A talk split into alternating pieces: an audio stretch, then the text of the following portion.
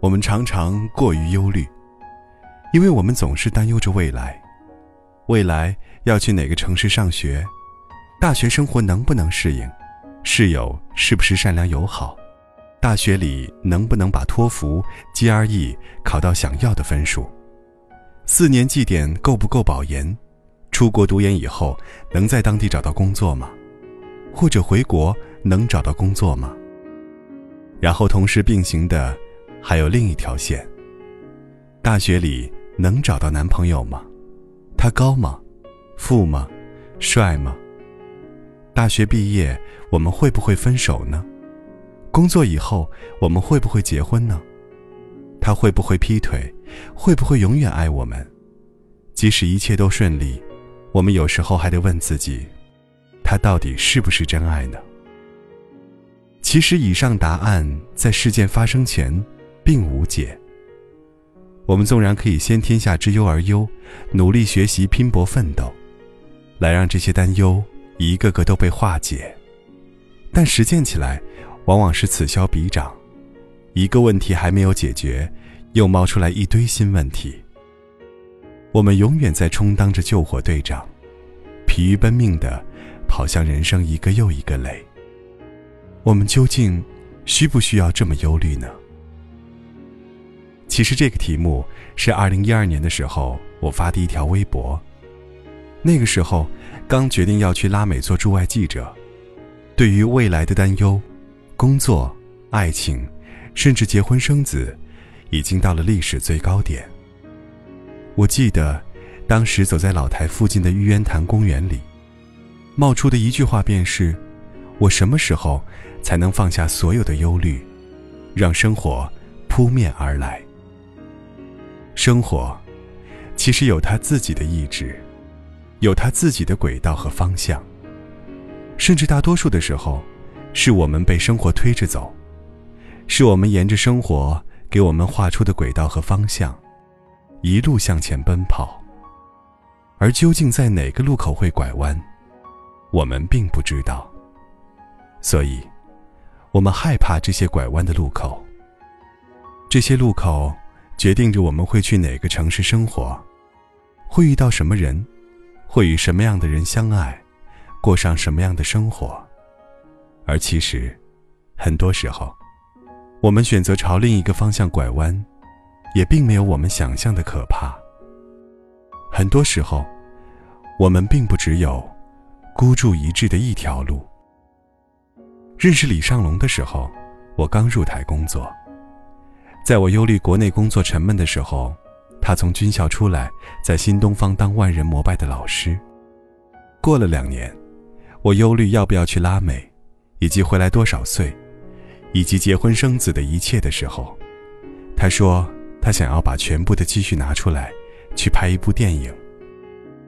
当我在联合会杯20多天连轴转，天昏地暗的出差时，在每天只睡4个小时的日程中，我熬夜看完他的第一部电影。后来当我忧虑要不要回国的时候，他说他在写一本书。而等我回到国内，他已经变成了畅销书作家，邀请我参加他的新书发布会。以上的故事发生在5年之间，尚龙在这5年里教着英语，拍着电影，写着书，现在还创着业。我从来都没有看他担忧过，想赚钱了就去教英语，想圆梦了就去拍电影，杂文写着写着就变成了一本畅销书。赶上互联网浪潮，他又在创业了。生活有他自己的轨迹，在教英语的时候，他一定没想到之后的轨迹会是这样，很多事情预料不到，计划不来。我们拼命想要有一个确定的未来，殊不知这个世界上唯一确定的就是变化。我们所有的忧虑其实都是一个伪命题，未来会是什么样，也许只有老天才知道。而我们一个小小的人儿，却担忧着自身本无力的事情，实在是太过于没必要。让生活扑面而来，我们能看见的，能拼命抓住的，只有眼下。说实话，尚龙说他要拍电影的时候，我并没有非常乐观。我想，这个世界上有这么多人在拍微电影，竞争多么激烈，凭什么你拍的就能上优酷头条呢？然而，转念一想，这样的担忧是不是很多余？担忧了又如何呢？只会让我们畏手畏脚，不敢往前再走一步。能不能上头条，不是忧虑能解决问题的，只有拍了才知道啊。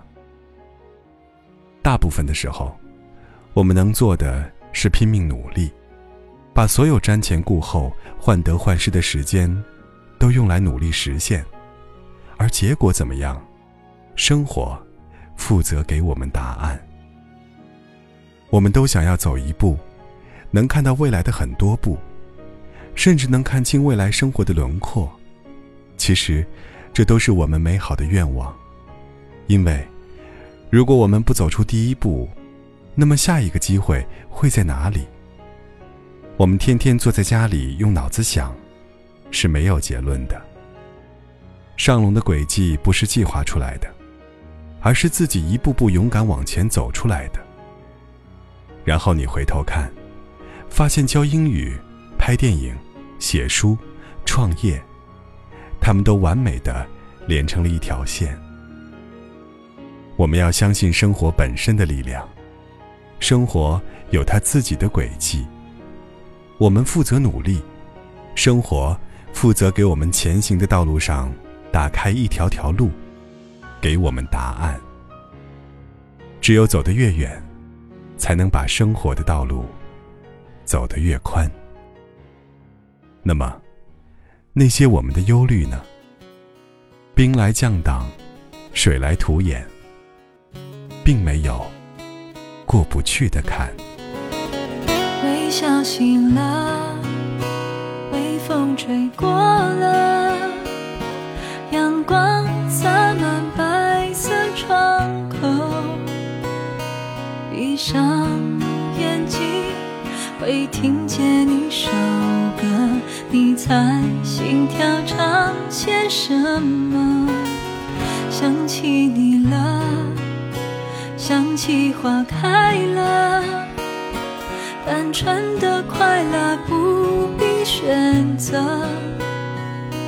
未来如何现在不急着预测，自然而然就够了。牵手走过每一段路，都有画面值得去感动。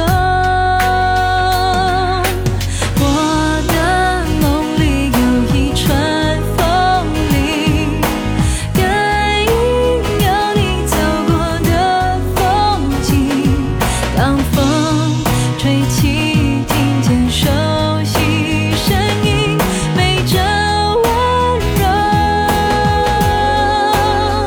都是你。